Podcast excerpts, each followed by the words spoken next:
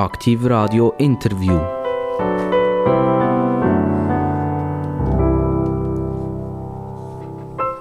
Aktiv Radio, das Radio für Kanton Aargau, Kanton Solothurn und Kanton Bern. Wir überstrahlen mit DAB Plus rund etwa 1,3 Millionen Leute und täglich haben mehr Leute Freude an diesen doch qualitativen Interview. Das liegt selbstverständlich nicht an mir, mein Name ist übrigens Daniel Sauser, sondern das liegt an den Gästen, die wir haben. Die Leute haben immer mehr Spass und hören aktiv zu. Und darum heißen wir ja Aktivradio. Und die, die wir interviewen, die sind auch sehr aktiv. Und jetzt darf ich jemanden begrüßen, der den Kanton Aargau repräsentiert. Äh, es ist eine Dame.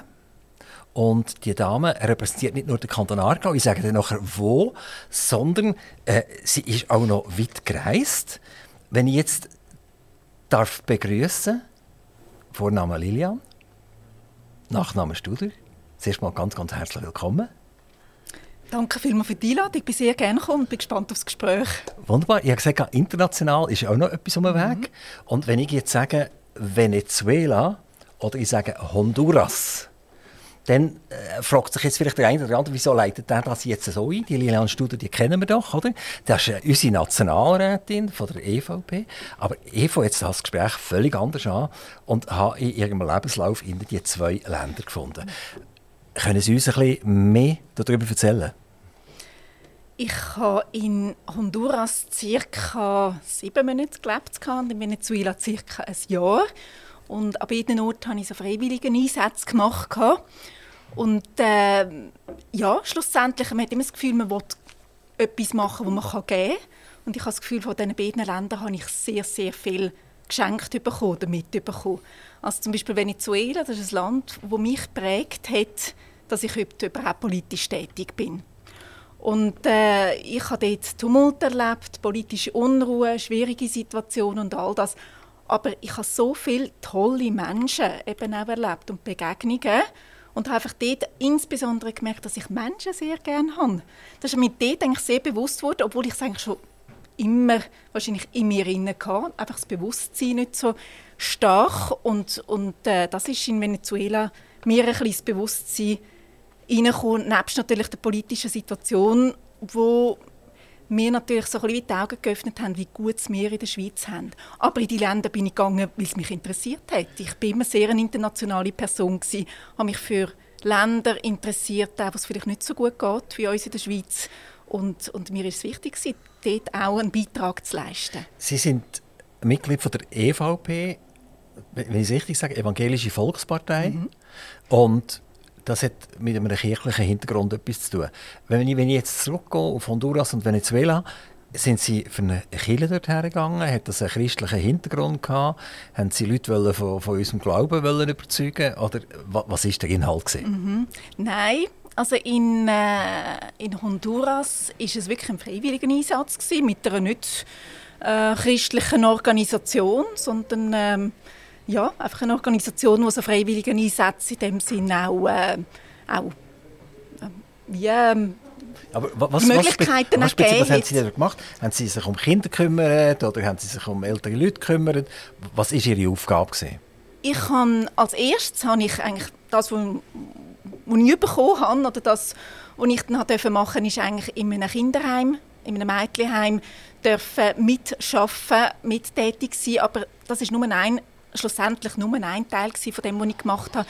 Ich war zum Beispiel auch in den Bergen, habe Ärzte und Zahnärzte, die von den Staaten von Honduras gekommen sind, in die Berge wo es eben keine Ärzte hat und Zahnärzte, habe ich assistiert und auch übersetzt. Oder ich habe an einem Ort auch Textilswerken unterrichtet. Ich habe im Gefängnis, wo ein Männergefängnis war, aber wo ein Teil Frauen war, zum Beispiel Textilswerken unterrichtet. Ähm, eben so verschiedenste Sachen sind schlussendlich geworden, aber der Hauptteil war eigentlich in dem Waisenhaus gewesen, bei diesen jungen Mädchen. Aber irgendwie muss man ja schon dazu geführt werden. Also, zu mir ist jetzt nie jemand gekommen und gesagt, komm du mal nach Honduras mm. oder komm du nach, mal nach Venezuela. Äh, erstens, sie können die Sprache nicht, Spanisch nicht mehr bei beiden, mm. beiden mm. Ländern. Und äh, zweitens äh, ist wahrscheinlich bei mir das Helfersyndrom ein bisschen, ein bisschen äh, weniger nöch als bei ihnen. Also, wie, wie, ist das passiert? Sie haben äh, Textilswerke äh, gelehrt und, und auch, sind auch Ausbildnerin für das. Wo ist der Moment gekommen, bis sie ins Flugzeug gestiegen sind, nach, nach Honduras oder nach Venezuela? Ich bin eigentlich schon von daheim aus immer geprägt mit, mit Menschen aus, von unterschiedlich, mit unterschiedlichsten Hintergründen, sei in der Schweiz, aber sei es auch vom Ausland. Wir haben am Mittagstisch immer wieder Menschen am Tisch gehabt, wo, wo von, sei es von Indien oder von, von Afrika oder von woher gekommen sind oder von Norwegen. Also ich bin sehr international aufgewachsen und darum habe ich sicher so wie ein Herz oder ein Anliegen gehabt, auch oder eine internationale Sicht und die internationale Sicht habe ich sicher dann ausbauen und auch gefunden, mir geht es gut, also möchte ich etwas auch weitergeben, dort wo ich kann. Aber vielleicht, wie es dann nachher konkret gekommen ist, ich habe dann äh, Semi gemacht, eben Lehrerin für Textilswerke. Ich habe eigentlich immer gewusst, was ich werden. Und äh, ein halbes Jahr bevor das Semi fertig war, habe ich gewusst, das, wird, das möchte ich nicht oder das, das ist es nicht. Und dann bin ich ein bisschen straucheln und habe überlegt, ja, wie geht es denn weiter? Und ich weiß, alle haben sich beworben und sich gefreut auf die Stellen und so. Und ich habe gewusst, nein, äh, ich, ich kann es nicht. Und habe mir dann noch einen weiteren Gedanken gemacht und habe gemerkt, dass, äh, also mit Gesprächen und alles, was ich hatte, ich möchte ins Ausland. Und, und dann ist plötzlich Honduras im Gespräch gestanden. Ihr Vater hat einen sehr nahen Bezug zur, zur, zur Kirche hat einen neuen Bezug zur Religion und hat äh, mitgeholfen, drei Töchter aufzuziehen. Sie liegen in der Mitte von, von diesen drei.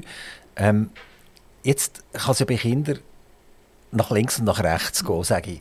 Ähm, es kann sein, dass wenn, wenn jetzt das, das, nehmen wir sagen, das kirchliche Gedankengut, das, das helferische Gedankengut in einer Familie doch ausgeprägt vorhanden ist, kann es durchaus sein, dass die Kinder mal sagen, weißt du, so sicher nicht, oder?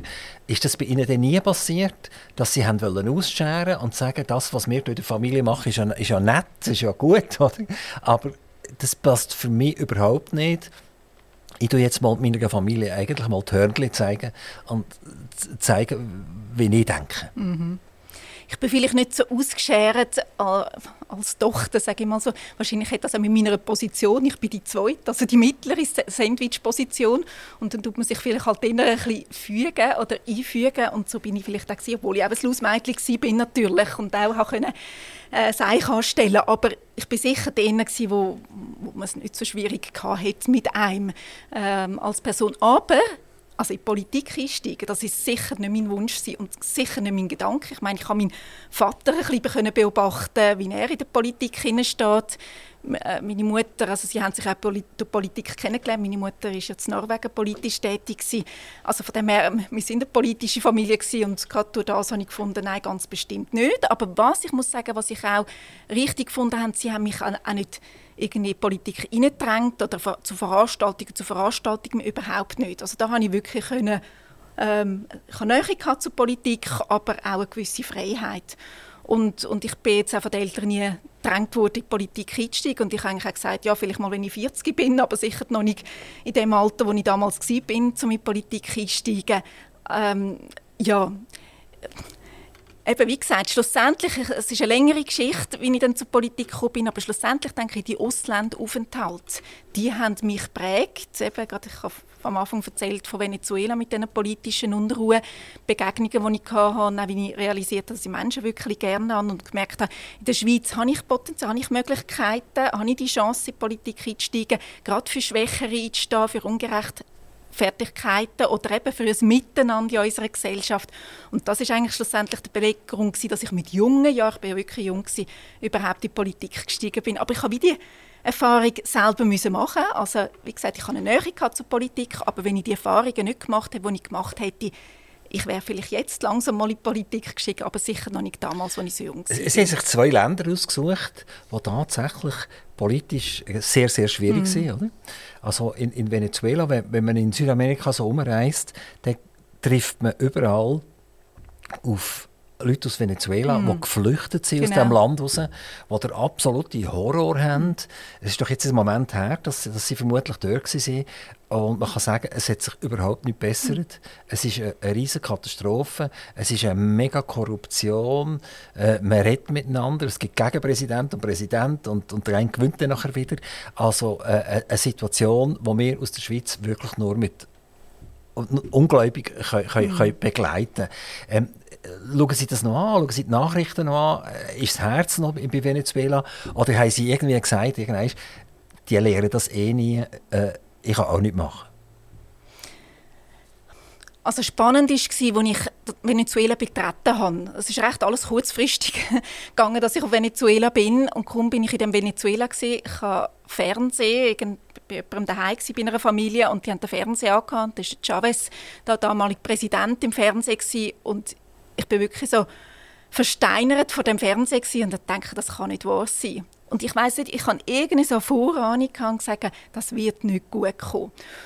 Und ich meine, Venezuela ist eigentlich ein gutes, also das hat so viele Ressourcen, so viele Möglichkeiten, wenn man, wenn man das bedenkt.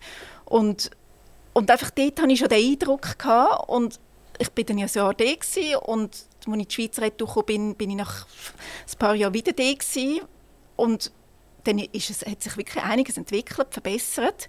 Und auch dort hatte ich weiterhin den Eindruck, gehabt, ja, es, es ist einiges, einiges entwickelt worden, es ist verbessert worden, gewisse Sachen. Aber irgendwie einfach immer noch der, das Bauchgefühl, das kommt nicht gut. Und so ist es ja dann auch rausgekommen, vor ein paar wenigen Jahren mit dem Wechsel dann zu Maduro, weil der Chavez gestorben ist. Das, das ist eine Katastrophe, wie es dann gelaufen ist. Und eben, ich kenne wirklich nicht mehr viele Leute in Venezuela selber, weil die meisten wirklich geflüchtet sind. Hätten Sie heute noch den Mut, also aus der gleichen Situation heraus, weil Sie wissen, was in Venezuela im Moment abgeht, ähm, hätten Sie noch den Mut, wieder herzugehen und äh, Ihre Hilfe anzubieten? Oder würde Sie eher sagen, jetzt gehe ich lieber in ein anderes Land, wo, wo, wo eine gewisse Rechtssicherheit einfach herrscht? Also wenn ich wie eine, eine Aufgabe habe, dann sage ich, würde ich sofort gehen. Also dann habe ich auch keine Bedenken, äh, genau in so ein Land zu gehen. Und es ist nicht einfach nur so, dass, dass alles korrupt oder schlecht ist. Es gibt ja ganz tolle Menschen auch, wo, wo ich guten Austausch habe, die mir wichtig sind.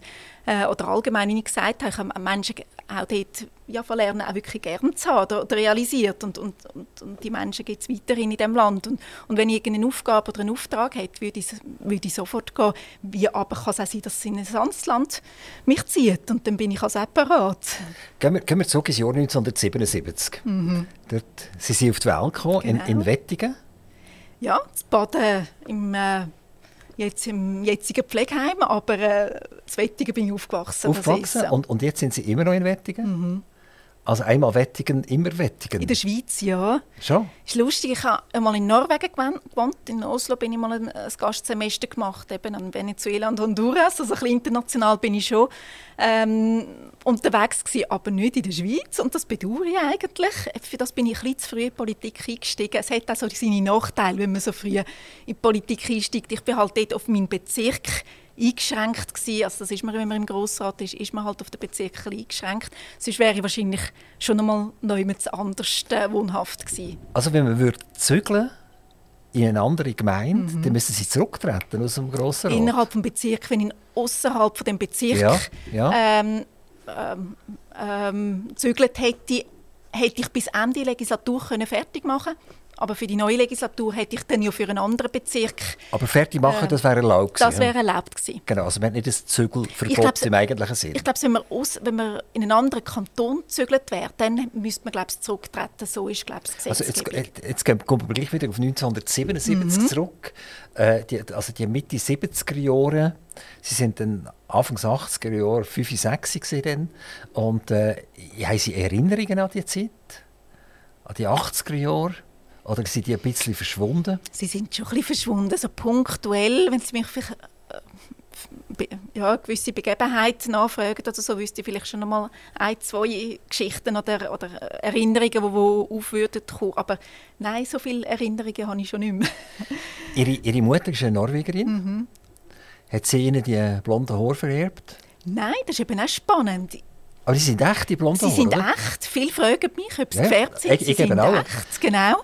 Aber äh, niemand von meiner Verwandtschaft hat blonde Haare. Wirklich niemand. Außer meine Schwester, aber sie ist nicht ganz so hell wie ich. Die eine, die andere nicht. Aber die eine, die hat auch ein bisschen dunkles, eben das normale Blond, das man kennt.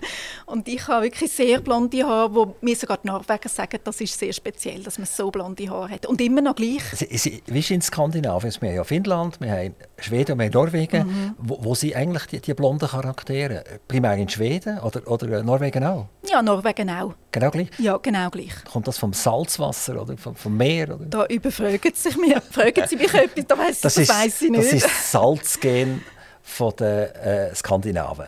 Äh, nachher haben Sie eben gesagt, Sie haben sich früh politisieren und der Grund ist ganz sicher Ihr Vater gewesen, oder? Wo auch politisiert ist gewesen. Also der war äh, im, im Grossen Rat gewesen, er ist Nationalrat geworden und die liebe Lilian hat genau das Gleiche nachher hinten nachgemacht. Und ich weiss es, die Frage geht Ihnen wahrscheinlich mittlerweile ziemlich gegen Geist oder auf den Geist. Äh, wenn man nach dem Papi gefragt ist wie ein berühmter Schauspieler, der einen Sohn hat und der wird auch gut, oder? Dann wird er gleich immer nach dem Papi oder nach der Mami gefragt, der halt mal berühmt war. Aber es, es sieht fast so aus, wie sie ihren Vater fast ein bisschen vergöttert hätten und ihn als das Soll des Lebens angeschaut haben und gesagt, was du gemacht hast, ist cool, das ist super, das will ich auch. Jetzt müsste ich Ihnen recht geben, aber das ist, äh, dem ist nicht ganz so. Klar habe ich mein Enga also das Engagement von meinem Vater habe ich gesehen und, und ich bin auch jemand, der sehr viel beobachtet. Ich lerne eigentlich durch Beobachten enorm viel und das habe ich bei meinem Vater sicher auch gemacht. Ich habe sehr vieles beobachtet. Aber äh, es ist eben nicht so, wenn man beobachtet, dass man das Gefühl hat, man will denn das auch, sondern es kann auch äh, einem äh, eher abhalten, etwas davon, abhalten, etwas machen. Und das ist, das ist es wahrscheinlich auch bei ihm gewesen, weil er ist Wieso? Wir haben schon in der Familie so ein klassisches Familienmodell gelebt. Meine Mutter war daheim, wo ich muss sagen, also, äh, das Studie enorm. Sie ist von Norwegen in die Schweiz gekommen. In Norwegen ist Gleichstellung schon seit x Jahren, also das wird einfach gelebt. Wir reden immer noch davon und dort wird es gelebt. Und meine Mutter ist in die Schweiz gekommen, hat eigentlich drei Kinder aufgezogen, sage ich. Mein Vater war ja schon gewesen, aber damals war es schon noch üblicher. Gewesen. Eben, er war sowieso politisch und an vielen Orten tätig, gewesen, also dass wir so viel haben wir ihn dann nicht gesehen. gehabt. Also von dem her war die Mutter eigentlich fast noch mehr das Vorbild oder, oder mehr Austausch gehabt als mein Vater. Aber klar hat man es eben können beobachten. Politik war einem näher. Das, das habe ich mitgenommen in der Kindheit. Aber im Nachhinein merke ich zum Beispiel der Lehrer, der hat mich, wenn wir eine Diskussionsrunde hatten, der hat mich immer dran genommen, ob ich die Hand oben kann oder nicht. Der hat meine Meinung immer wissen. Und äh, ich glaube einfach, weil er gewusst hat, Lilian kann zu allem irgendetwas sagen. Ich es können, weiss ich nicht. Ich habe zwischendurch gefunden, also zu dem wollte ich eigentlich nichts sagen, aber ich habe gleich etwas müssen sagen. Aber das sind so Punkte, wo ich gemerkt habe, ich bin wahrscheinlich auch so ein bisschen wie, schon ein bisschen geformt worden nachher für mein politisches Amt, was nicht schlecht war. Aber ich hatte total andere Interessen. Gehabt. Ich habe tanzen, zum Beispiel ich überlegt, eine Tanzausbildung zu machen. Ähm, ja, oder eben im Ausland gewesen. Äh, Ja, weitere Studien ha- habe ich eigentlich noch überlegt. Gehabt. Ähm, von dem her, Politik ist gar nicht irgendwo in der, in der, bei mir zuoberst gestanden. Aber jetzt, also im Nachhinein, wenn man zurückschaut, dann begreife ich ihre, ihre Statement, wo sie sagen, ja, ich habe eigentlich so meinem Aber- Vater alles nachgemacht, weil es ist ja so. Aber eigentlich ist es ja wurscht, oder? Eigentlich ist es ja gleich. Sie sind selber Grossrätin mhm. und zwar nicht nur zwei Monate lang, sondern glaube 17 Jahre lang. Über 17 Jahre, genau. Ich st- stell mir das vor, dass wenn ich 17 Jahre in so einem, ich sage jetzt, in diesem Verein muss innen sitzen und mir das Zeug alles anhören, was die dort erzählen. Äh, und, und irgendwie sagen wir, 20 Prozent der Zeit ist effektiv effizient. Ähm, dann muss ich sagen, Hut ab. Wie schafft man das 17 Jahre lang? Da sind Sie wahrscheinlich sind Sie die dienstälteste äh, Kantonsrätin gesehen oder. Grossrätin gesehen? Hat es andere gegeben, Es die hat noch andere noch, gegeben, ja. noch mehr abgespult haben? Genau, also es hat sicher jemand gehabt, fast 25 Jahre äh, Aber der, schon der, im ist, Rat oh, der ist schon war. angewachsen gewesen, am Bank dort, oder? Könnte man sagen, genau. Und mein Ziel war also auch nicht, dass ich 17 Jahre oder über 17 Jahre in dem Rat bin. Ich hätte eigentlich schon ein bisschen früher zurücktreten Dann habe ich das Präsidium dann noch übernommen, und ich wusste, da braucht es noch recht eine Revision. Also wir sagen das Präsidium von der EVP, oder? Nein, das war das Präsidium, Präsidium von der Justizkommission ah, damals. Jawohl. Also es ist äh, gerade dort, wo ich wieder gewusst ich trete eigentlich wahrscheinlich früher zurück, um meinem Nachfolger dann die Chance zu geben. Und dann habe ich eben das Präsidium bekommen von der Justizkommission. Und dort habe ich gewusst, dort, dort muss jetzt einiges anpacken und das muss ich wie zuerst fertig machen. Und dann ist das eben halt schön aufgegangen mit der, mit der Übergabe nachher zum Nationalrat. Aber ich wäre eigentlich an dem Tag wäre ich sowieso zurückgetreten, egal ob es mir jetzt gelangt hat im Nationalrat. Sie haben 17 Jahre lang gewartet, bevor Sie für den Nationalrat kandidiert haben. Ich, ich habe schon vorher kandidiert. Und es hat einfach nicht gelangt? Es hat nicht gelangt. Hat es nicht gelangt, weil die EVP keinen Sitz bekommen hat? Oder weil einfach ein anderer EVPler vor dem Sonnenlicht gestanden ist? Es hat nicht gelangt. Ja, das gibt verschiedene Gründe. Schlussendlich haben wir keinen Sitz bekommen, das ist so. Und es war gerade so eine Zeit, wo die BDP entstanden ist, wo die GLP entstanden ist. Ich glaube, wenn die nicht so ins Käge reingekommen wären, dann hätte es vielleicht schon früher mal gelangt. Aber so ist das Leben. Also, also nach Motto, äh, die anderen sind schuld, das ist klar. Das oder? ist so, das ist immer so. Das, das ist, ist immer so. genau, Nein, genau. also so bin ich nicht, im Gegenteil. Also, aber einfach so ein bisschen die Fakten aufzuzeigen, BDP, das ist mir wichtig. Das BDP-Blüm ist ja relativ schnell verwelkt dann wieder, oder? Aber was ist die Konstellation gesehen, dass sie den EVP-Sitz holen können. Hat denn der Aargau vorher schon einen EVP-Sitz im Nationalrat oder haben Sie den geholt? Ich habe ihn wieder zurückgeholt. Wir hatten ihn mal mit meinem Vater. Das war bis 2007, 2008 gewesen, haben wir ja den Nationalratssitz gehabt. Dann haben wir ihn verloren. Und das ist nicht einfach ein, wie soll ich sagen, eine Abwahl gewesen, sondern einfach keine Wiederwahl gewesen. Wir haben einfach wirklich dort zu wenig... Hat, hat Vater dann einmal kandidiert und ist nicht gewählt worden? Ja, genau.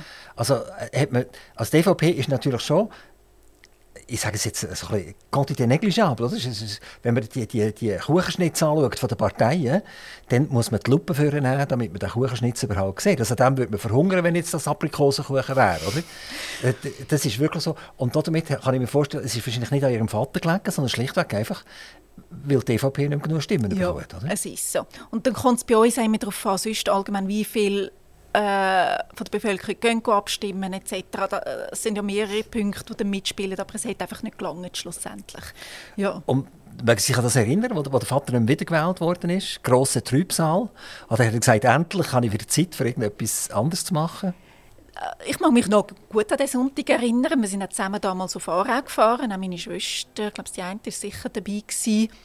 Ähm, und ich meine, ein bisschen im Gefühl hat man es oder man weiß es wahrscheinlich, es, könnte, also es ist schwierig, den Sitz ähm, äh, zu erlangen und trotzdem hat man gleich noch die Hoffnung und dann hat es dann wirklich nicht gelangen und klar ist man enttäuscht. Man gibt auch viel, viel Zeit und Arbeit und, und Geld kommt dann auch noch zu für einen Wahlkampf etc.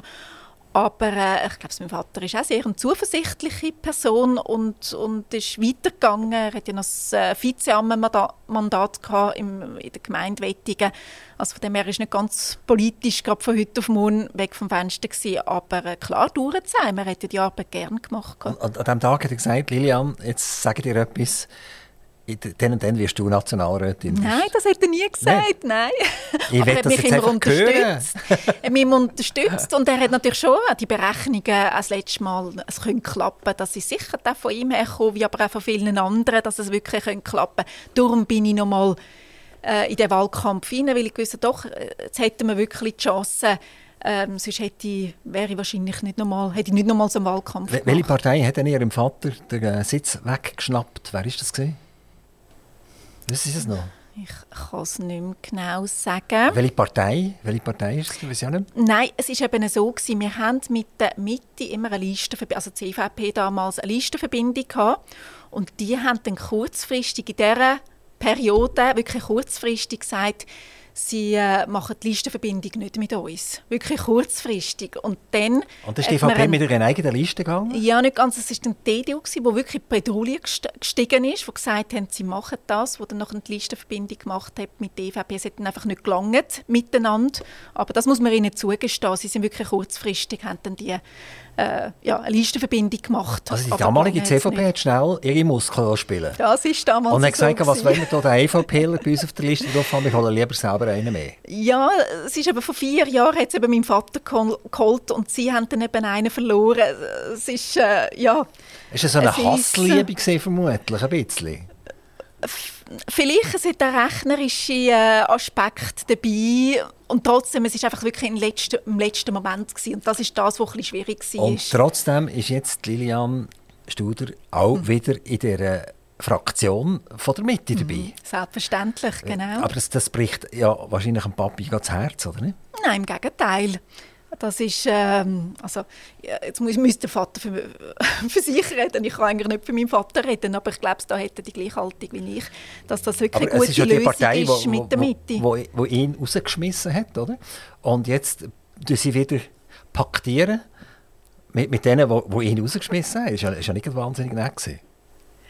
Nein, damals, damals nicht, aber es geht die Zeit wieder vorbei und, und ich glaube, er, hat, er kann wieder, äh, wieder ohne Diskrepanz auf Leute zugehen von der Mitte und von der ehemals CVP. Er war ja mal Parteipräsident gewesen, und dort war auch schon die EVP bei der CVP dabei gewesen, und dann ist er als Parteipräsident auch an die Fraktionssitzungen etc. Also da ist kein keine Wehmut oder, oder, oder ja, negative Gedanken um, überhaupt nicht. Von, von 200 Nationalratssitzen hat die EVP drei, ist das mhm. richtig, oder? Das ist die Marianne Streif. Nicht mehr. Es ist der Marc Jost. Ist ersetzt worden? in der letzten Herbstsession. Also, aber ist er ohne Wahl reingekommen? Ist er einfach nachgerutscht? Er ist nachgerutscht, aber er hat natürlich auch, er war erst ein Ersatz. Gewesen, also er hat ja, ja schon klar. Das ist, das ist für den Kanton Bern. Genau. genau. Nachher haben wir sie für, für, für einen Aargau und dann haben wir den Kanton Zürich mit einem mhm. Sitz. Das ist immer noch der Nick Gucker. Das ist noch der Nick Gucker. Und äh, treten ihr 2023 alle wieder an? Wir treten alle wieder an. Und, äh, äh, und, und werdet ihr nicht von der Liste gekickt irgendwann?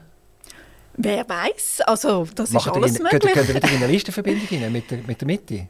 Äh, jetzt, also das ist dann sehr unterschiedlich äh, von Kanton zu Kanton. Jetzt bei Ihnen in Ihrem Fall, im Aargau? Wir sind noch am diskutieren, aber das hat sehr gute Chance oder große Chance, dass wir mit der Mitte eine Listenverbindung machen. Aber wie gesagt, die Diskussionen sind noch am Laufen, das ist noch, noch, nicht fixiert oder geklärt. Also ich, ich glaube, äh, der CVP oder der Mitte wäre das gut, wenn sie die Lilian Studer auf ihre Liste draufnehmen, eine Listenverbindung, weil sie sind wahrscheinlich fast ein Sogpferdchen geworden.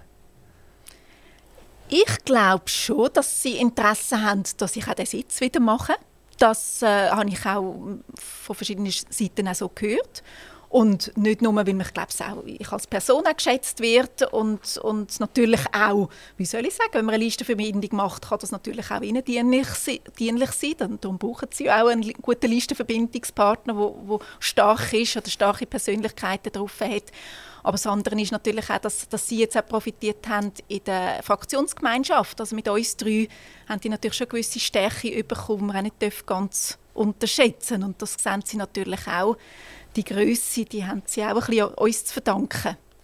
Die EVP mit drei Sitzen, wie gesagt, relativ klein nicht Fraktionsstärke, keine eigene Fraktion, ihr müsst euch irgendwann mhm. unterordnen. Das ist, ist, das, ist das äh, sehr unangenehm, wenn man sich muss äh, beim Böfei eigentlich ein bisschen unterordnen und dort einfach mitmachen. Weil ich kann mir ja vorstellen, wenn äh, die Mitte irgendeine Parole fällt und die DVP würde in Rücken fallen, das käme nicht sehr gut raus. Also werden vermutlich gar nicht richtig gefragt. Sind ihr auch einverstanden? Wir werden sehr gut eingebunden, das muss ich sagen. Also in den Fraktionssitzungen oder, oder sonst Anlässen äh, sind wir dabei und werden eingebunden, werden wir gefragt, wir können uns äußern etc. Vielleicht muss ich sagen, für mich ist es eine neue Situation gewesen, weil ich vom Aargau her, da bin ich sogar Fraktionspräsidentin gewesen, von der EVP, wir hatten dort immer genug gehabt, genug Leute, dass wir eine eigene Fraktion haben können. Das war für mich ein Novum gewesen äh, wie so der kleine Partner in einer grossen, grossen Fraktion. Aber ich sehe da viel Positives auch ähm, durch das, dass man wie von Anfang an schon muss Kompromiss finden oder, oder ins Gespräch kommen wenn man zum Beispiel andere Gedanken oder Punkte hat, die vielleicht berücksichtigt werden für eine Entscheidfindung oder ja, manchmal haben wir auch nicht die gleichen Positionen, aber wir dürfen auch die eigene Position vertreten. Und darum schätze ich es auch, wir dürfen auch uns als Partei bleiben, obwohl wir in vielen Bereichen ähnliche oder, oder gleiche Haltung. Aber es gibt gewisse Punkte, wo wir wirklich eine andere Haltung oder Meinung haben und das dürfen wir auch so vertreten. Also die CVP hatte ein C drin für christlich. Und sie sind ganz klar evangelische Volkspartei. Und die CVP war früher mehr die Schwarzen, gewesen, also die Katholiken. Also kommen, die, die, beiden Religionen kommen hier miteinander zusammen und äh, müssen miteinander vorwerken. Äh, der Herr Pfister hat es aber fertiggebracht, dass das C auf den Mond geschossen ist worden, oder noch weiter, auf den Mars oder so. Und äh, wir, wir sich jetzt die Mitte. Und ihr habt doch immer noch sehr stark, also auch wenn man auf dem Internet sehr ein bisschen recherchiert, dann, dann spürt man, dass die, das christliche Gedankengut doch sehr, sehr stark äh, immer noch sie beeinflusst. Sie haben auf ihrer Webseite zum Beispiel äh, äh, äh ein Leitbildvers drauf. Mhm. Ich darf das schnell vorlesen. Mhm. Das ist Jeremia 29,7. Sucht der Stadt Bestes, dahin ich euch habe wegführen lassen und betet für sie zum Herrn, denn wenn es ihr wohl geht, so geht es auch euch wohl. Also jetzt, das ist ja so geschrieben, dass ich es nicht einmal verstehe, um was es geht. Können Sie es ganz kurz sagen, um was es hier eigentlich geht? Mhm. Also vielleicht muss man sagen, Verwusstzeit, ich habe ja so äh, auf meiner Homepage noch eine Rubrik so Wert, äh, weil ich glaube, mir ist wichtig, auch Wert zu vertreten. Ähm, auch in die Politik hinein. Und das sage ich vor allem drei so Werte, Gerechtigkeit, Nachhaltigkeit, Menschenwürde sind so drei, drei Werte, wo, wo ich versuche, Gesetzgebungen etc. mich von dem leiten zu lassen, also von diesen Werten auch. Und, darum habe ich so eine Rubrik gemacht, mir Werte wichtig sind, auch für unser Zusammenleben. Ähm, das heisst aber auch nicht, dass ich irgendjemandem etwas überstülpern etc., sondern einfach aufzeigen, was mit, mit der Seite, was mir wichtig ist und wie ich versuche, auch Politik zu machen oder auf welcher Wertebasis ich es versuche. Jetzt zu dem äh, Bibelvers, ja, ich, ich, bin ein gläubiger Mensch, das bin ich. Und das ist so ein Vers, wo ich, wo ich wie bekommen habe, wo ich noch nicht gewusst habe, ob ich ob ich äh, wiedergewählt werde oder nicht. Das war ganz am Anfang von meiner, meiner politischen Karriere und, und habe es dann geschafft. Und, und das war wie so ein bisschen Motivation, Zuversicht gewesen, dass ich es dann wahrscheinlich schaffe damals und begleitet mich bis heute. Ähm, ja, jetzt müsste man die Bibelstelle Aber, noch ein bisschen auseinandernehmen. Genau, können, Sie ganz kurz, wirklich ganz kurz sagen, sucht der Stadt Bestes? Mhm. Ist dort eine Stadt gemeint? Oder ist eigentlich generell, man soll, das Glas ist halb voll oder halb leer? Oder wie, wie muss ich mir das ich vorstellen? Generell, ich tue es generell auslegen. Ähm, also für mich jetzt, der, der, man kann es von unterschiedlichen Seiten auslegen oder anschauen, aber für mich, so wie ich es für mich jetzt interpretiere, ist es generell, dass dort, wo ich bin, ähm, auch eben an meinen Einsatz gefordert ist und, und das Beste versucht zu geben und, und, und mich zu investieren in, in diesen Ort hinein. Ähm, ja, und da bin ich überzeugt, dass das hat einen Einfluss. Und, und, Können wir es ja. auch so übersetzen? Es ist ein Dienst. Wenn es dem anderen gut geht, geht es mir auch gut? Ja, ein bisschen so. Das schon. ganz einfach und, und so ein bisschen die dienende Haltung also gegenüber äh, unserer Gesellschaft. Das, das ist das Verrückte, wenn, wenn man heute noch die Bibel lesen. Mhm. Das schafft man gar nicht mehr weil man, weil man, weil man es nicht versteht, was ist eigentlich gemeint? Ja, äh, eben, ich sage, die Bibel kann man ja unterschiedlich lesen und es ist ja spannend, den Gesamtkontext zu lesen, dann versteht man es noch mal ein bisschen anders. Aber jetzt gerade den habe ich dann auch noch ein für mich auch noch interpretiert, so wie er dort steht. Und, und für mich dann auch ein bisschen, aber das kann man ja, also das ist, das ist auch ein Zugang. Also ich habe das Gefühl, wenn man sich dann, wenn man wirklich mal so einen Bibelvers auseinander nimmt, dann versteht man wahrscheinlich gewisse Vers um einiges besser, als dass man denkt. Ist die Bibel äh, ein permanenter Begleiter auch von Ihnen, neben der Politik? Sie kommen ja im Nationalrat kommt man irgendwie 44 Meter Papier über pro Jahr. Und jetzt ist die Bibel ja nur ganz klein nebendran. Äh, aber, aber ist die immer noch nebendran? Begleitet die sie noch? Können Sie sie noch lesen? Oder, oder haben Sie mehr Interpretationen gelesen von, von, von der Bibel? Weil Sie genau die gleiche Schwierigkeit haben wie ich auch, dass Sie es nicht so mhm. richtig verstehen, äh, die, die, die Wortwahl. Mhm. Also für das gehe ich gerne zwischendurch mal in einen Gottesdienst oder höre einen Gottesdienst online auch. Ähm, weil dort kommen ja auch gute Interpretationen, die ich dann auch für mich wieder adaptieren kann. Das heisst nicht, dass ich einfach alles übernehme, was ich höre, sondern auch versuche, auf mein Leben oder auf meine Gedanken dann zu uminterpretieren oder, oder zu interpretieren überhaupt. Aber ja, zwischendurch tue ich schon auch Bibel lesen, das mache ich auch. Ähm, ist mir auch wichtig, weil ich das Gefühl, ich komme da immer wieder auch gute Inputs über oder ein bisschen Zuversicht oder Hoffnung, die wir in unserer Gesellschaft ähm, auch brauchen. Und, und, und, das kann ich auch aus der Bibel ausnehmen. Auch wenn ich viele Leute verstehe, die sagen, da komme ich nicht raus.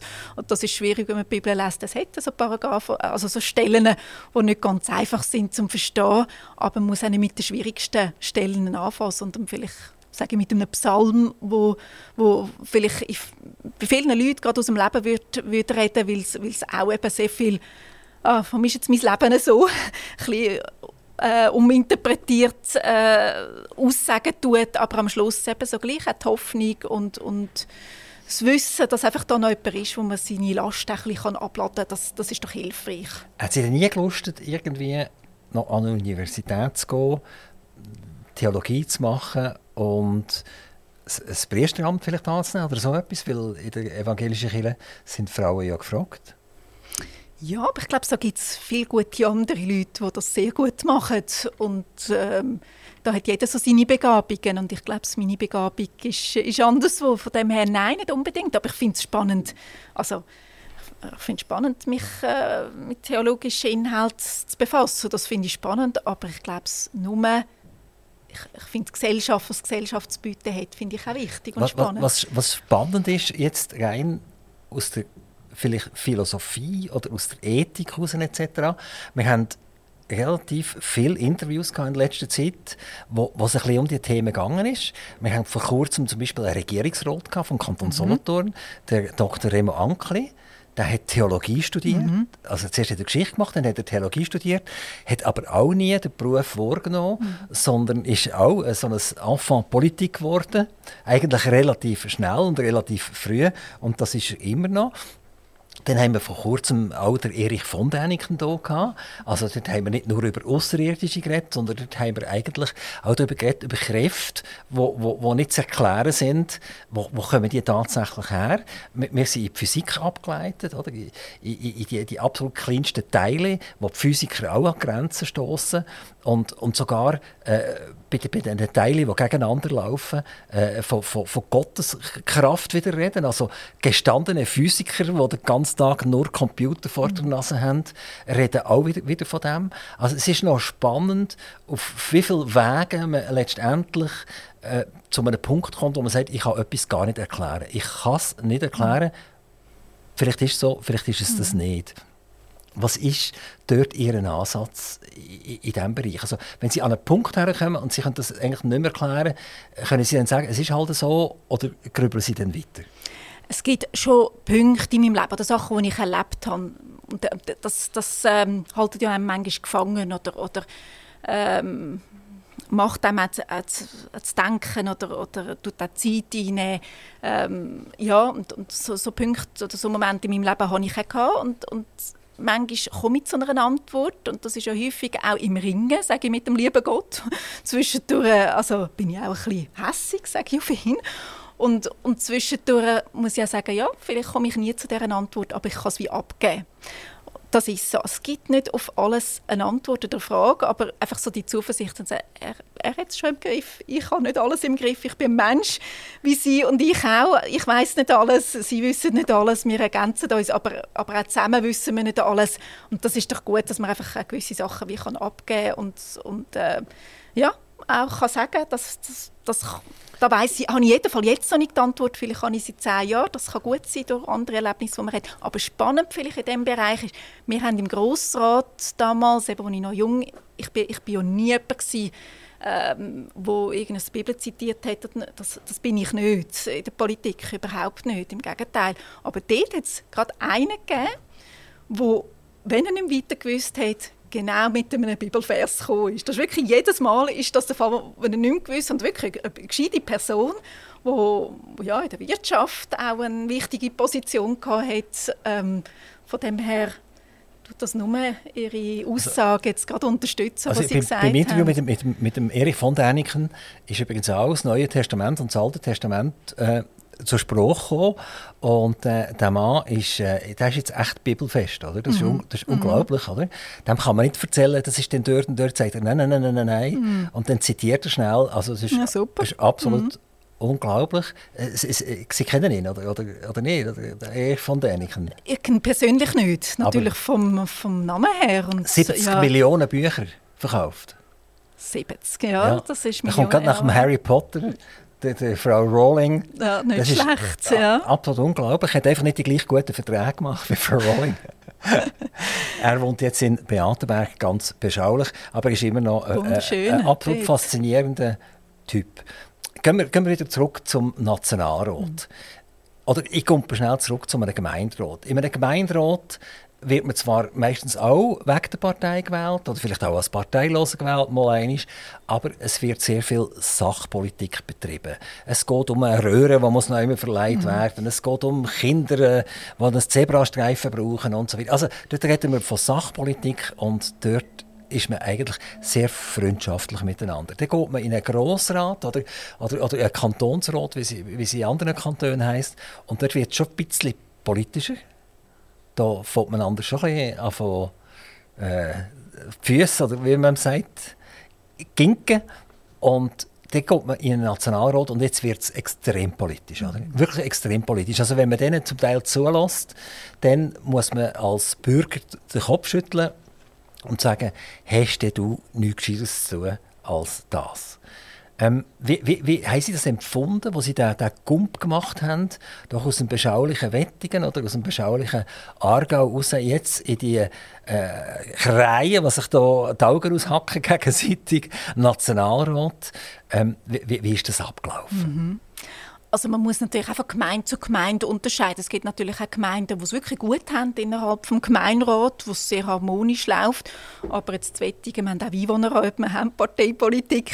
Also von dem her höre ich, ich bin ja nie im Einwohnerrat oder im Gemeinderat gewesen, Zwettigen, aber höre ich auch immer wieder das parteipolitische. Also das Hickhack gibt es also auf Gemeindestufen auch, aber ähm, hoffentlich nicht ganz, ganz so extrem. Und, und auf Grossratsebene, jetzt gleich der Sprung von Grossratsebene auf Kanton, Kantonsebene. Was ich den Vorteil finde, jetzt auf nationaler Ebene, ist, man hat mehr Zeit miteinander. Man verbringt viel mehr Zeit. Also eine Session ist ein drei Wochen dreiwöchiges Lager, sage ich mal so. Man ist für am Wochenende nicht ganz zusammen, aber sonst ist man drei Wochen intensiv zusammen. Und in diesen drei Wochen habe ich mit so vielen persönlichen Austauschgesprächen, ein Mittagessen etc. Die Zeit hatte ich niemals im Grossrat. Wir haben uns jeden Dienstag getroffen, oder fast jeden Dienstag. Und dann ist man vielleicht eher mit den Fraktionsgespendli zu Mittagessen. Und das macht man nicht. Also ich jedenfalls nicht, weil ich, wir sind eh nur zu dritt. Also ich glaube, meine zwei Kollegen wir sehr gut unter, wirklich sehr gut. Aber äh, ich glaube, sie möchten nicht immer mit mir unterwegs sein und umgekehrt auch nicht, sondern wir sind immer mit unterschiedlichsten Leuten unterwegs. Und das, das macht es eigentlich spannend auf nationaler Ebene. Und klar, wenn man eine Arena schaut oder, oder sonst eine Sendung, da, da, ist, äh, da wird gestritten, da wird politisiert, sage ich mal so, auf einem Stil, ich sage, ich, ich habe häufig ein einen anderen Stil, äh, wie ich Politik mache. Aber man hockt eben auch zusammen und trinkt einen Kaffee zusammen oder isst Mittag zusammen, überparteilich. So erlebe ich es auch. Ich will jetzt noch etwas äh, zum Radio fragen. Wir sind hier bei Aktiv Radio. Aktiv Radio ist ein Radio, das nicht subventioniert ist. Also, äh, wir kommen von nie her äh, Batzali mm. über, wo wir einfach die Hand aufmachen können, mm. sondern wir müssen uns nach der Decke strecken. Und jetzt kommt ich schnell über, wieder in den Nationalrat, und zwar mm zum Präsidenten von ihrer Fraktion, -hmm. äh, äh, zu, zum Herrn Pfister, der so abstruse Vorstellungen hat. Man, man könnte ja noch mal ein Co-SRG aufbauen, mit 150 Millionen alimentieren und, und aus, mit der Teufel mit dem Belzebub austreiben. Ähm, haben Sie da irgendeine Chance, wenn, wenn, wenn das ist nicht einmal nur abstrus, das ist ja schon fast unglaublich, oder? Überhaupt in der jetzigen Zeit, 2023, das nur schon durch die Hirnwindungen durchzulassen, so etwas. Äh, erstmal, wie stellen Sie sich zu so, so solchen äh, einfach äh, Warmluftideen, die hier daherkommen? Und, und zweitens, wenn Sie jetzt, wenn jetzt tatsächlich die Mitte das cool findet und Sie finden das nicht cool, was würde da abgehen in dieser Fraktion? Mhm. Also er ist ja nicht der Präsident von unserer Fraktion, sondern der Präsident von unserem Fraktionspartner ähm, ja, vom, ja, von der Mitte. Vom, genau, weil mein Fraktionspräsident Partner. ist der Philipp Regi. Das ist, äh, ja, aber, aber selbstverständlich von der Partei, von dem her habe ich viel mit dem Gerrit Pfister zu tun. Ähm, genau, und das ist, das ist jetzt von ihm hergekommen und ich nehme an, das wird äh, recht diskutiert werden innerhalb von der Fraktion, wenn es denn so weit ist. Er hat es ja schon eingegeben, wenn es denn so weit ist. Also das ist nicht, nicht ein Thema, wo einfach dann alle gleiche Meinung Aber wie stellen. Sie sich jetzt generell zur Liberalisierung? Mhm. Also das, das ist ja im Prinzip das, was wir gerade jetzt nicht machen sollten.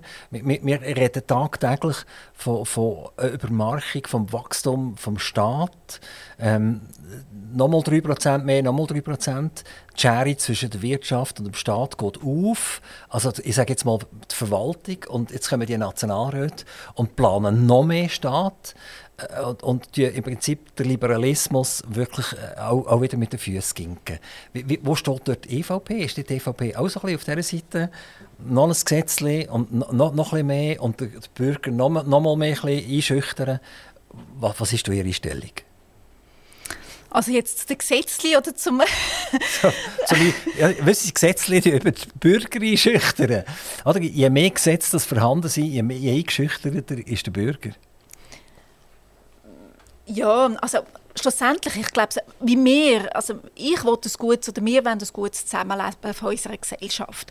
Und da braucht es gewisse Regeln, für das ist auch Politik zuständig. Wir tun ja einfach das regeln, dass, dass es ein gutes Zusammenleben gibt und dann soll es aber auch gewisse Freiheiten geben. Oder wichtig ist, dass auch gewisse Freiheiten nur sind, so Freiheit, dass man sich eben auch kann verwirklichen kann, entfalten, ähm, eben auch selbstständiges Radio auftun oder wie auch immer. Also das, da, das ist ja, äh, also was wir hier in der Schweiz erreicht haben, ist ja sehr viel von Eigeninitiativen aus. Da hat viel, der Staat nichts dazu müssen und, und, trotz, leisten und trotzdem wächst der Staat machen. unglaublich, oder? Unglaublich. Ähm, also ich, ich ja. habe hab mal im National, sind Sie noch im National gewesen, hat man mal eine Bremse da, wie viel Personal mhm. das da angestellt werden beim Bund. Die Kantone haben Ähnliches gemacht. Äh, es läuft jetzt hier im Kanton Solothurn wieder eine Initiative, 1 zu 85 von der FDP heisst die, dass sie sagen, 85 Mitarbeiter, äh, umgekehrt natürlich, 85 äh, Bürger gegen einen Mitarbeiter beim Staat. Ähm, aber eigentlich sind die, die, gegen außen sagen, sie wollen das stoppen und bremsen, sind genau die, die eigentlich, wenn der Wind ein bisschen weht, wird wieder irgendetwas gemacht, wo eigentlich der Staat noch mehr aufbläst. Mhm. Also da kann ich Ihnen auch recht geben. Es gibt, äh, es gibt manchmal die, die genau äh, sagen, man will den Finanzhaushalt ins Lob bringen, man will eben durch eine Schuldenbremse und dann sind es halt gleich die, die dann das Geld dann schlussendlich ausgeben oder wieder etwas Neues entdecken. Das ist so, das ähm, ist auch von Person zu Person manchmal ein bisschen unterschiedlich, aber das kann ich jetzt nicht einfach verneinen, das, äh, da gebe ich Ihnen recht, aber ich meine, gerade ein Bundeshaushalt der ist auch sehr groß und sehr komplex, das also, muss einem auch bewusst sein. Wir, wir reden, glaube ich, von 80 Milliarden, oder? ungefähr. Mhm. Wir reden bei den Kantonen und bei den Gemeinden etwa gleich viel. Also wir, wir reden äh, von, von, einem Drittel des Bruttosozialprodukts mhm. in der Schweiz, wo durch Staatsausgaben gemacht wird. Und dann haben wir noch Krankenkassen dazu und dann sind wir dann gleich irgendwann bei einer Staatsquote von 50 Prozent. Mhm. Und dann muss man mir noch sagen, wir sind ein liberal-freiheitlicher Staat. Äh, nicht, nicht wirklich, nicht wirklich. Also, ich darf schnell eine These aufstellen. Ich, ich nehme eine Firma und die Firma ist kurz vor dem Bankrott. Die hat zehn Mitarbeiter. Und jetzt geht der Patron und entlohnt fünf, weil mit den anderen fünf bringt die Firma durch. Und acht Jahre später hat er 70 Leute. Mhm. Der Moment, wo er die anderen fünf entlohnt hat, hat er Gewerkschafter auf dem Hals und, und, und, und. Oder? Er wird hinterfragt, er ist äh, unchristlich vermutlich, oder, dass er so etwas einfach macht. Aber let letztendlich ist ja das am Unternehmer seine absolute soziale, grundlegende Aufgabe, zu schauen, wie geht es weiter. Mhm. Aber jetzt eben gleich noch das ist mein Vorteil, dass ich eben doch noch ich, internationale Erfahrungen habe. Und jetzt gerade mit Norwegen kenne ich zum Beispiel eben die Gesetzgebung doch auch ein bisschen. Und dort ist der Arbeitnehmerschutz enorm hoch. Wirklich enorm hoch. Die kann man fast nicht jemand entlassen. Und da haben wir wirklich eher, also im Vergleich zu einer sehr liberalen Gesetzgebung, wo wir die Möglichkeit haben. Und ich muss sagen, ich bin auch schon froh gewesen, haben wir die Gesetzgebung. Aber klar, man tut sich in einem Rahmen, ähm, es hat einen Rahmen, aber damit eben auch kein Missbrauch passiert. Das kann schon auch passieren. Aber ich sage immer, es ist nicht gut, wenn man der Beste ist von der Schlechten, oder? Das bringt eben auch nichts, oder? Aber jetzt, wenn wir gerade auf Skandinavien zurückkommen, mhm. also wir, wir, wir erleben dass durch die gewaltige Zuwanderung und die unkontrollierte Zuwanderung, die Schweden hatte, mhm. Schweden heute eigentlich eine Bankrotterklärung macht. Auch die haben mittlerweile ganze äh, Viertel in der Stadt, wo die Polizei mm. gar nicht mehr hergeht. Wir müssen gar nicht so weit gehen. Mm. Wir können nach Deutschland gehen. Wir haben Berlin erlebt, äh, im Jahreswechsel von 2022 mm. auf 2023. Ähm, also wir laufen auch immer her und das ist ja eigentlich gut gemeint gewesen, oder? Mm. Man will eigentlich die, die, den Leuten etwas Gutes tun. Und, aber letztendlich quält man nachher die, die schon dort sind.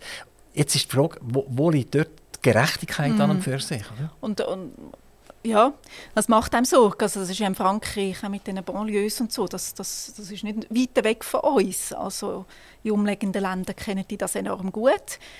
Bei uns hat es vielleicht gewisse Tendenz. Ich weiß von einer Gemeinde, wo ich einen guten Austausch hatte, erst noch nicht so lange seither, wo man auch gesagt hat, die haben kürzlich so eine, so eine Situation angefangen erleben anfangen erleben, aber sie haben dann wirklich gerade können handeln und das ist natürlich viel einfacher, wenn man im Anfangsstadium dann noch gerade Ressourcen oder, oder Lösungen sucht, wie man die Situation kann beheben kann, damit es eben gar nicht erst zu einer so einer schwierigen Situation führen wird. Und da glaube ich, das sind wir in der Schweiz immer noch kleinräumiger ist es noch ein bisschen einfacher als in grösseren Ländern, wo die Städte zum Beispiel viel grösser sind. Berlin ist einfach eine viel grössere äh, Stadt, als, als wir es in der Schweiz haben. Äh, und da, da gibt es dann die Anbauung und die Schwierigkeiten. Das ist so. Aber äh, ich glaube, wir haben in der Schweiz vieles schon erreicht. Ich glaube, es braucht eine gute Durchmischung von unserer Bevölkerungsgeschichte. Da, da, bin ich überzeugt. Und, und es braucht wirklich, es braucht schon eine Restrikt Restriktion, aber es braucht eben auch Einsatz in Mittel und Möglichkeiten, Integration etc. Also das, das ist einfach dort das Gerne. Auch von unserer Seite muss etwas gemacht werden, dass eine gute Integration kann passieren kann. Also wir Bürger haben einfach bitte euch Nationalräte, habt Sorge zu unserer Schweiz. Das ist mir auch ein Anliegen und das nehme ich sehr gerne entgegen, weil es mir auch ein Anliegen genau. ist. Vielleicht darf ich auch noch mal schnell ein Beispiel machen.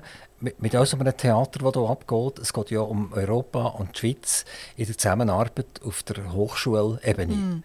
Dass äh, gewisse Zahlungen gemacht werden in Europa und die machen Rückzahlungen wiederum, dass die Schweizer Forscher können mit den europäischen Forschern zusammen funktionieren Wenn Sie auf die internationalen äh, Ratings gehen, dann sehen Sie, die Universitäten Nummer eins weltweit mhm. sind immer noch in den USA, mhm.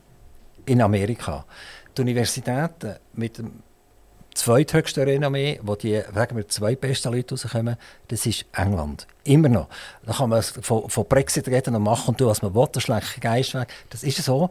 Und auf Platz drei ist es die Schweiz. Mhm. Und dann gehen sie ganz lange suchen, bis sie in Deutschland irgendeine Universität finden, die mithalten kann. Mhm. In Frankreich äh, gibt es eine oder zwei, die wo, wo, wo nahezu mithalten können. Aber auf, auf das riesige Land muss man sagen, eigentlich eine Katastrophe.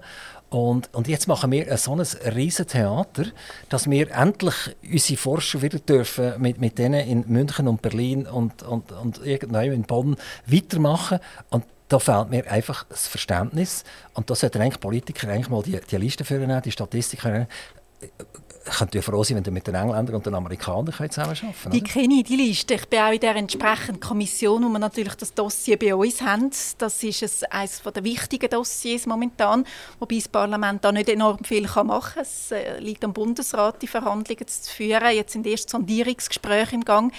Ja, es ist so. Man ist in Verhandlungen, aber auch genau mit, mit, mit diesen Ländern, mit Amerika, mit England. Aber man hat natürlich gerade mit der EU, mit diesen in dieser Forschungszusammenarbeit schon enorm viel erreicht.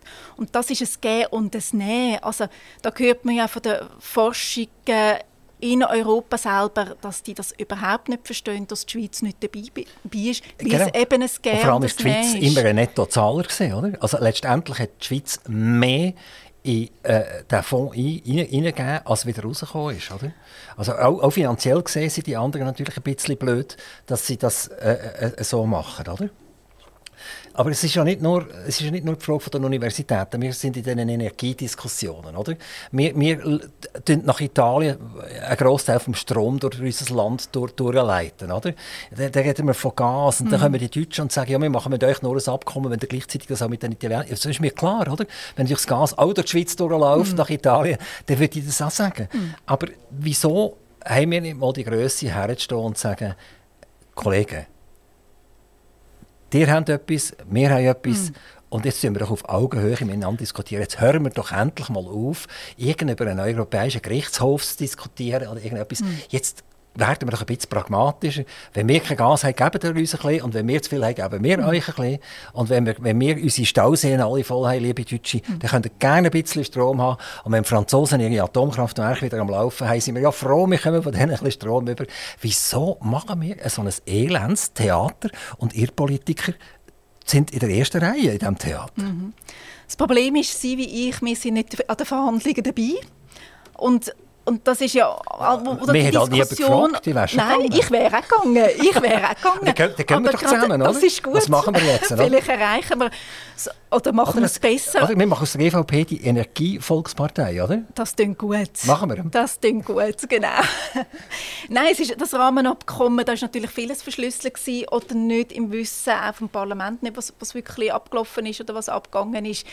Ähm, jetzt bei den Sondierungsgesprächen kommen mehr Rückmeldungen über, eben, es ist auf einem guten Weg, es sieht schon viel positiver aus, aber es braucht noch ein bisschen Sondierung, leider, aber ich sage besser, man hätte nachher wirklich ein eben genau so Stromabkommen etc., wo, wo geklärt ist, wo verhebt äh, oder eben, dass man bei Horizon etc. bei all diesen Programmen können mitmachen, dass das geklärt ist und aber, nicht, dass man ständig nicht um jeden Preis. Nicht um Nein, jeden und das Preis, wird oder? aber die Schweiz, das höre ich aber auch aus diesen Sondierungsgesprächen heraus, dass um das geht es auch. Es, ist wirklich, es, es sind Gespräche auf Augenhöhe mit klaren Forderungen von beiden Seiten. Und auch von der Schweizer Seite, was geht und was geht nicht. Das, dann stimmt irgendetwas nicht äh, mit, mit, mit unseren Journalisten, die Fernsehberichte machen oder so, die eigentlich immer wieder die Schweiz schlecht machen in diesem mhm. Bereich. Oder? Und sagen, ja, jetzt die Schweizer schaffen es wieder nicht, mit dem Herrn Habeck da vernünftig darüber zu reden. Äh, also, äh, wenn wir wirklich auf Augenhöhe wären, dann würde man auch die Statements mal von allererster Güte. Und sagen, das ist es jetzt. Wenn ihr nicht mit uns diskutieren wollt, dann diskutiert ihr halt nicht mit uns. Das heisst nicht, dass man alles muss abbrechen muss, aber dass man mal muss aufhören muss, das, das Hamsterrad zu durchbrechen. Oder? Das, der, der Rundlauf der nervt uns Bürger extrem. Mhm. Ich glaube, es ist ein Dossier oder allgemeine Thematik, wo viel, viel darüber geschrieben wird. Aber eben das Wissen darum, weil niemand an den Verhandlungen ist, das ist ja dann gleich nicht um. Und, und, und das gibt eine gewisse Unsicherheit und natürlich das Parlament oder etc. spielt auch nicht gerade die beste Rolle. Wir wollen natürlich all die Abkommen, eben ein Stromabkommen etc. schiessen dann noch rein oder, oder versuchen den Druck aufrechtzuerhalten, was eben auch gut ist. Wir, wir wollen ja zeigen, dass wir genau eben ein Stromabkommen wollen. Wir wollen ja zeigen, dass wir ähm, allgemein Abkommen in diversen Bereichen mit der, mit der EU, eben so die, die äh, bilateralen Art, das wird ja nicht mehr bilaterale heißen, aber gleich die bilateralen können weiterführen und, und die Zeichen geben wir ab. Aber man diskutiert halt sehr viel über, über das Thema, ohne dass man wirklich handeln können als Parlament. Aber man hat vielleicht ein bisschen zu wenig Mut als Parlament könntet ihr ja alles sagen. Wir können, alles, wir können auch alles bestimmen. Ja, aber das Problem ist, wenn es dann nachher nicht kann umgesetzt werden genau. und das muss in Verhandlungen genau. passieren. Da können wir nicht einseitig sagen, wir wollen das, ja, das und das. Ich, ich, ich doch mal sagen, wir können einfach sagen, wir wollen das. Also, Augenhöhe, oder bitte? Oder? Also ganz cool ist ja gesehen, wo unsere Börse äh, aus, aus der Gleichbehandlung rausgeschmissen worden ist in, in äh, Europa, äh, haben die Europäer übergeschaut und haben gesagt, so jetzt, liebe Schweizer Börse, was machen ihr? Mhm. Und der Schweizer Börse ist noch nie so gut gegangen, wie wo sie rausgeschmissen mhm. worden ist. Es werden viel mehr Titel jetzt in der Schweiz gehandelt, die vorher auf europäischem Parkett gehandelt worden sind. Also der SWX hat das eigentlich noch cool gefunden. Und das ist so, einfach mit, mit, mit, mit den feuchten Drohungen, die überall äh, im Raum sind. Äh, das gibt nur Schimmel Wand, das bringt nämlich überhaupt nichts. Man wird ja kreativ, das ist so. Also eben jetzt auch mit, mit, mit äh, Verhandlungen, auch eben mit, mit äh, England oder mit Israel oder mit Amerika, jetzt gerade auch im Forschungsstandort, äh, das muss man werden und wird es auch. Und das hat ja seine positive Seite und sein Gute. Und, und trotzdem, gerade beim Forschungsstandort Schweiz, da haben wir sicher den grossen Nachteil, dass da gibt es Auswanderung oder Abwanderung in andere Länder und eben, dass wir wir können ja nicht, also es gibt ja schon zwei Drittel, wo wir können weiterhin dabei sein bei Horizon, bei diesen Programmen, aber es gibt gleich ein Drittel, wo wir nicht können dabei sein und, da, und das tut schon weh. Lilian Studer, Nationalrätin von der EVP, Kanton Aargau. Ähm, ich hätte jetzt gerne wieder weitergemacht. Es gibt, es Sehr gibt, es gibt, es gibt manchmal äh, Interviews, wo man, wo man fast froh ist, sie sind fertig. Und das ist jetzt wieder eins gesehen, das ist schön zu hören, wo wir gerne noch, noch mal eine Stunde könnten anhängen Aber es ist einfach, jedes Mal kommt die Uhr gegen uns und sagt, Mhm. es ist Schluss gewesen. Lilian Studer, ganz, ganz herzlichen Dank, dass Sie vorbeigekommen sind. Viel Glück für die Wiederwahl auch 2023. Ja, danke toi, toi, toi. Und dann Sie am Herrn Pfister ein bisschen äh, die Schnürsenkel anziehen. Aktiv Radio Interview.